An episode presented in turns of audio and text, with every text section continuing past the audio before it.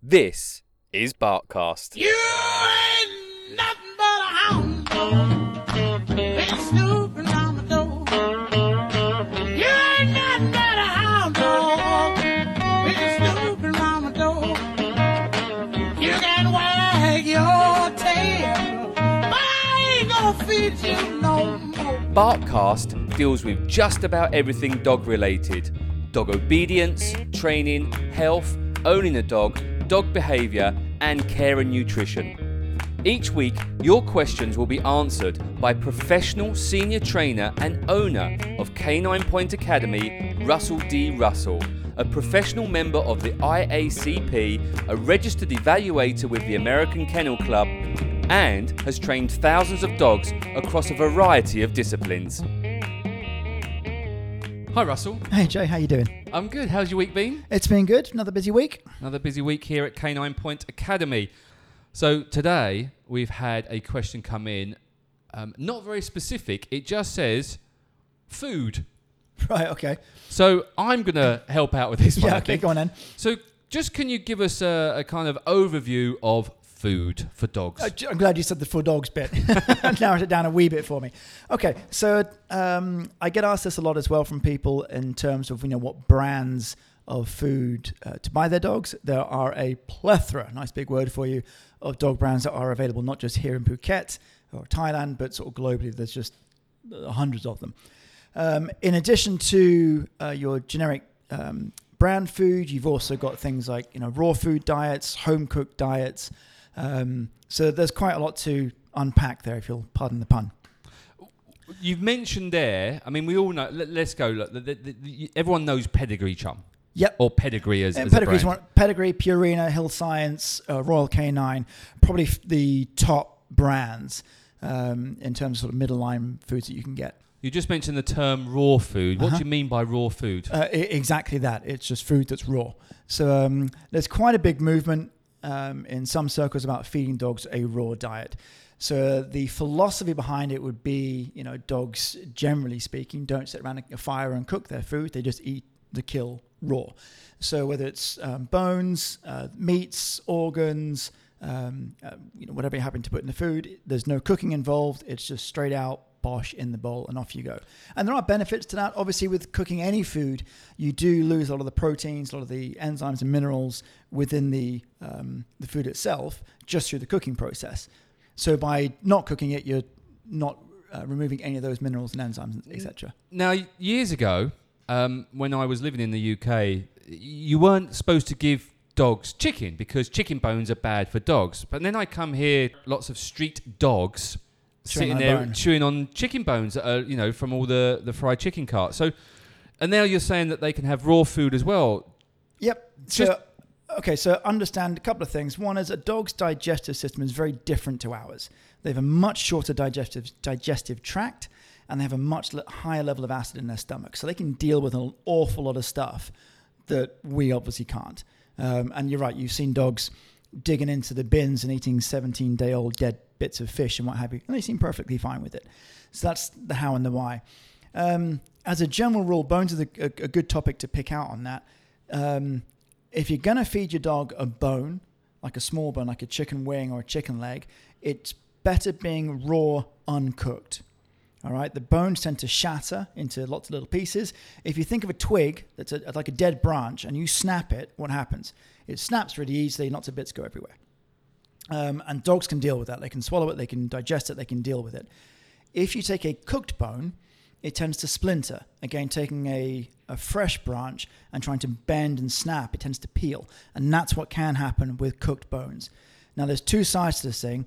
One is that's factual, it can and it does happen. And you're more likely to have an incident with your dog with a cooked bone than you are a raw bone.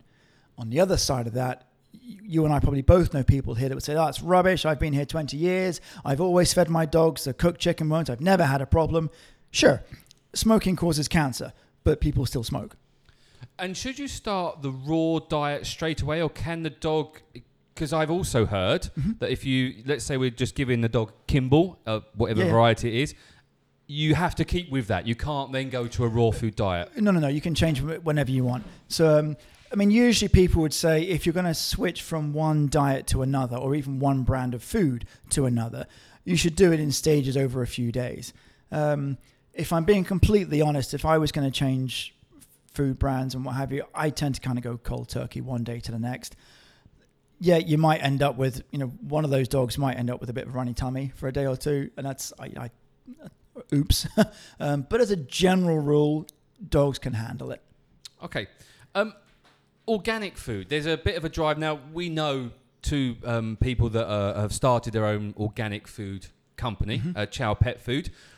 Is the movement going towards more organic food? Yeah, and that's I mean that's not just for dog food, right? That's for for humans as well, and trying to um, sort of move the needle in that sort of direction. A company like Chow is great. Um, I mean, obviously the the food is really good.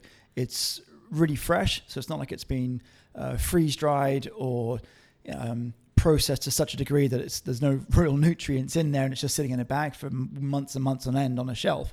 It's cooked fresh every week. It's delivered to you fresh every week. So at least you know in terms of the goodness, you're getting some really high grade quality food each time.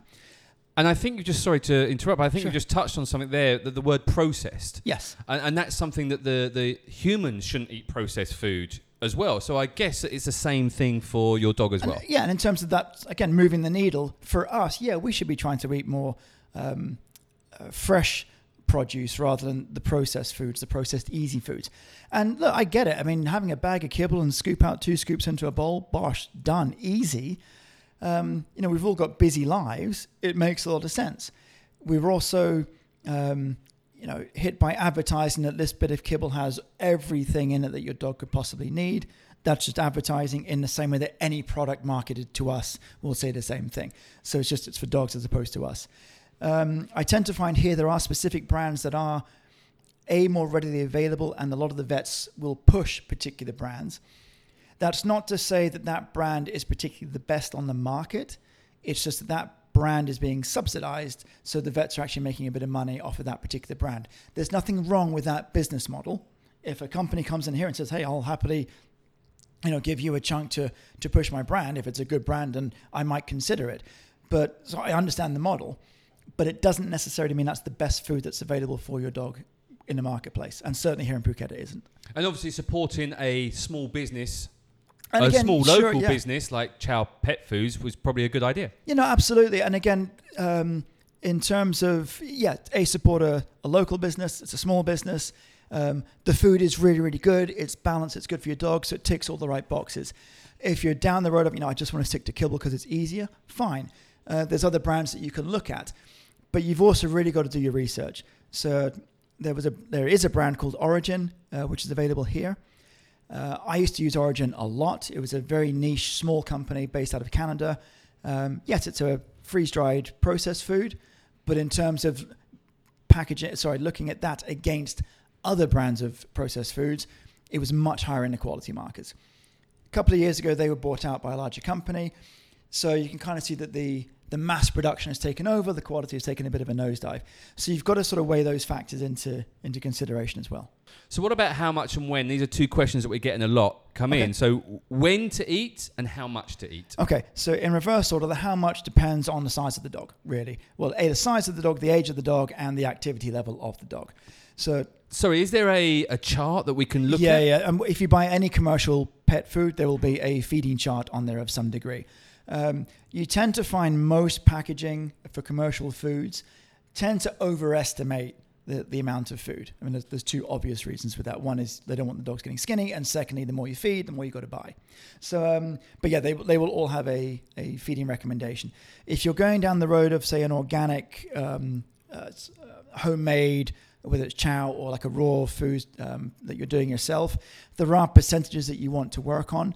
As a general rule, um, a dog's going to eat about two and a half to three percent of its body weight. Um, so again, let's say taking chow or raw food, the amount that I'm putting in the bowl would equate to roughly two and a half, two and a half or three percent of the dog's general weight.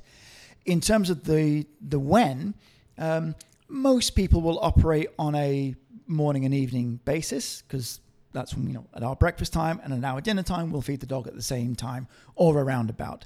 Um, if you've got puppies um, who tend to eat a lot, I tend to do lots of smaller meals throughout the day, and most breeders would say, you know, it's three, four, even five small meals pocketed throughout the day. It's interesting. I was going to actually ask you that about for an adult dog as well. Yep. Is it better to feed them once a day, twice a day, eight times a day?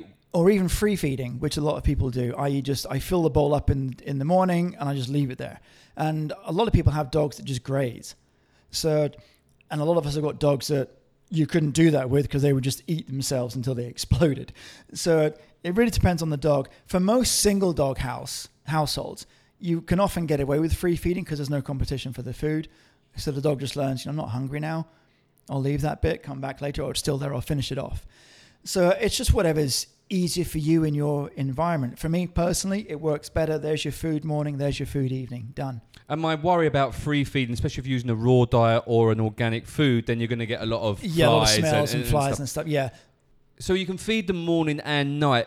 Is it before the walk, after a walk? How does that right, affect yeah. the dog? So again, if you think about it on a human level, the last thing you're going to want to do after having a big meal is go for a run.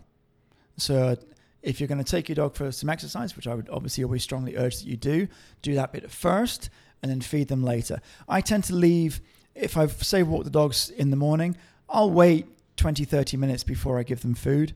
Um, and again, like for you and I, if we've just been out for a run, again, you're not going to come straight in the door and want to have a meal. You want to sit down and relax, get your body systems back to normal. The dogs, to be fair, if you presented the food, they would probably dive into it, at least most would.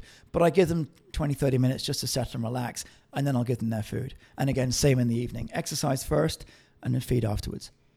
So just to, to summarise, is there any particular food that you would recommend for people to go out and have a look at? So yeah, um, and again, it, most of this comes down to uh, a well, a couple of things. One is particularly lifestyle and what we're doing with the dog. Um, I'm a big fan of chow, as you know. Um, I tend to use that for my dogs. Um, get homemade, gets delivered, um, ticks all the boxes, and it's nicely nicely balanced food. I understand people are busy and maybe feel they don't have time for that um, and don't want to. And it's a wet food as well, so they might I don't don't really want to deal with that. Fine. There are some better brands of kibble that you can get. Orijen is still quite a decent brand. Um, Fish4Dogs uh, and also Pinnacle.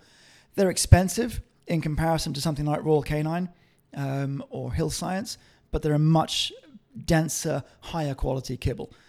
The other benefit with using kibble is if you're doing a lot of training with your dogs, and I tend to use a lot of food in the early stages. Obviously, it's easier just to use little dry biscuits as training treats rather than a, a wet food that's just going to fall apart and be all over the place. But you can also use a mix. So, Perfect. Thank you very much, Russell. thank you. If you're looking for professional training or somewhere to board your dog, either short or long term, then check out Canine Point Academy. That's caninepointacademy.com or go to Facebook and search Canine Point Academy.